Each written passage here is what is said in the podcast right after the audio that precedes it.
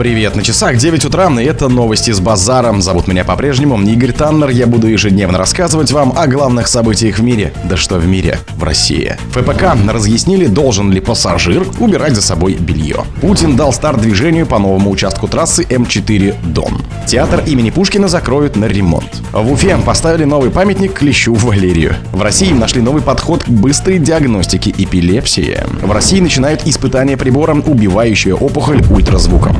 Спонсор подкаста Глаз Бога. Глаз Бога это самый подробный и удобный бот пробива людей, их соцсетей и автомобилей в Телеграме.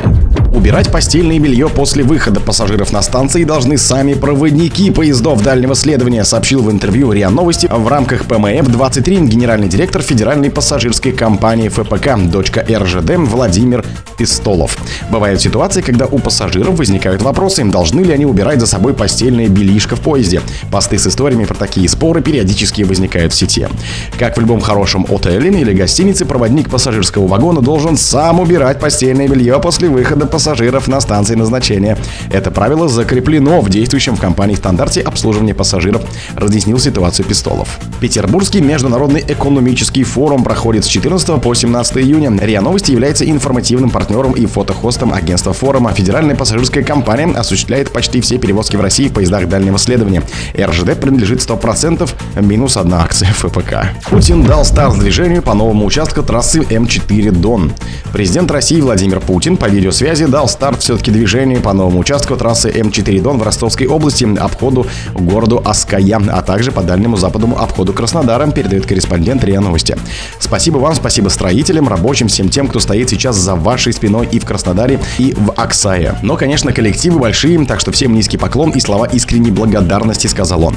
В этом году, напомнил Путин, запланировал ремонт на 3,5 тысячи километров федеральных дорог и 21,7 тысячи региональных. А построить и реконструировать федеральных 1030 километров, а региональных 1040 километров. Огромная работа только в этом году. Я уже не говорю про 24-й. Всех хочу еще раз поздравить, добавил президент. Обход Аксая – новый участок трассы М4 Дон, который входит в строящееся в Ростовское транспортное кольцо.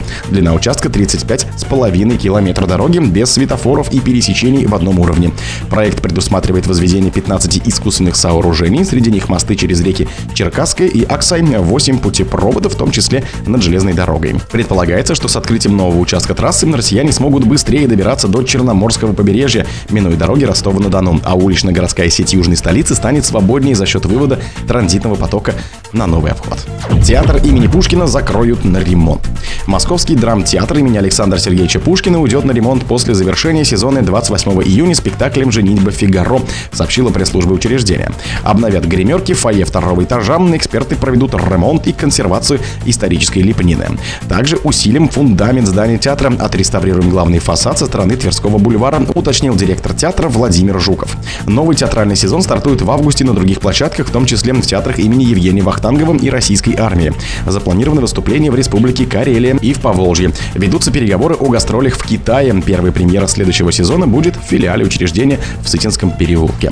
Обратно на Тверской бульвар театр Пушкина планирует вернуться в ноябре этого года, ответили в пресс-службе. Ранее сообщалось, что в июне шесть зарубежных театров приедут на гастроли в Россию. В Уфе поставили новый памятник Клещу Валерию. Украденный в Уфе памятник Клещу Валерию заменили памятником, которому дали имя Валерия-2, сообщили в пресс-службе администрации города. Ранее уфимский фотограф Олег Чагадаев, который несколько лет назад установил серебряный памятник Клещу в центре города, назвал его Валерой, сообщал о его пропаже 22 мая, в день, когда в школах Башкирии прозвенел последний звонок для выпускников. Полиция начала проверку. Позже автор памятника опубликовал в соцсети видео момента кражи. На кадрах видно, как девочка и мальчик с лентами выпускников через плечо подходят к памятнику. Подросток садится на корточки, и в один момент девочка резко берет его за руки, и они поспешно удаляются.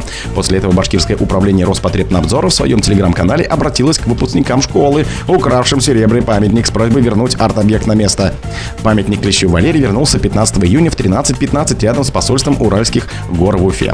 Во всем своем величии и шарме. Правда, теперь его имя Валерий II Валерьевич. Еще никогда мы так не радовались возвращению клеща, сообщает пресс-службе администрации.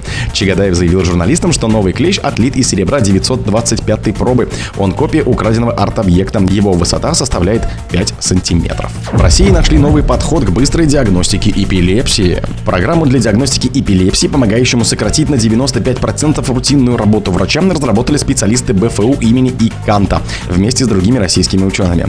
По их словам, разработка не имеет прямых аналогов в мире. Эпилепсия – опасное неврологическое заболевание, которое, по данным ВОЗ, страдают до 50 миллионов человек в мире.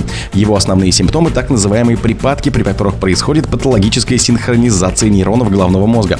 Как объяснили специалисты, часто припадки проходят без внешних признаков, поэтому многие люди могут не подозревать, что больны. Для диагностики и лечения этого заболевания в клинической практике применяют электроэнцелографию, позволяющую регистрировать электрическую активность головного мозга. Существующие методы предполагают ручную обработку врачом результатов ЭЭГ, который может заниматься до 6 часов для одного пациента. Ученые Балтийского федерального университета совместно со специалистами Национального медико-хирургического центра имени Пирогова разработали программу, способную самостоятельно искать в массиве данных ЭЭГ признаки аномальной электроактивности, характерной для припадочного состояния. По словам создателей, предложенный алгоритм станет основой системы поддержки принятия врачебных решений. В России начинают испытывать прибор, убивающий опухоль ультразвуком. В России начинается клиническое испытание новейшего комплекса для борьбы с новообразованиями при помощи сфокусированного ультразвука. Аппарат представляет собой сочетание диагностических средств и средства лечения ультразвука высокой интенсивности, который благодаря соответствующим техническим устройствам фокусируется в заданной точке, где имеет новообразование. Созданный медицинский комплекс – результат совместной работы специалистов лаборатории ультразвуковой технологии Центра перспективных исследований Санкт-Петербургского политехнического университета Петра Великого и Новосибирского приборостроительного завода, а также ведущих медучреждений Национального медицинского исследовательского центра онкологии имени Петрова и Первого Санкт-Петербургского госмедицинского университета имени академика Павлова. О других событиях, но в это же время не пропустите. У микрофона был Игорь Таннер. Пока.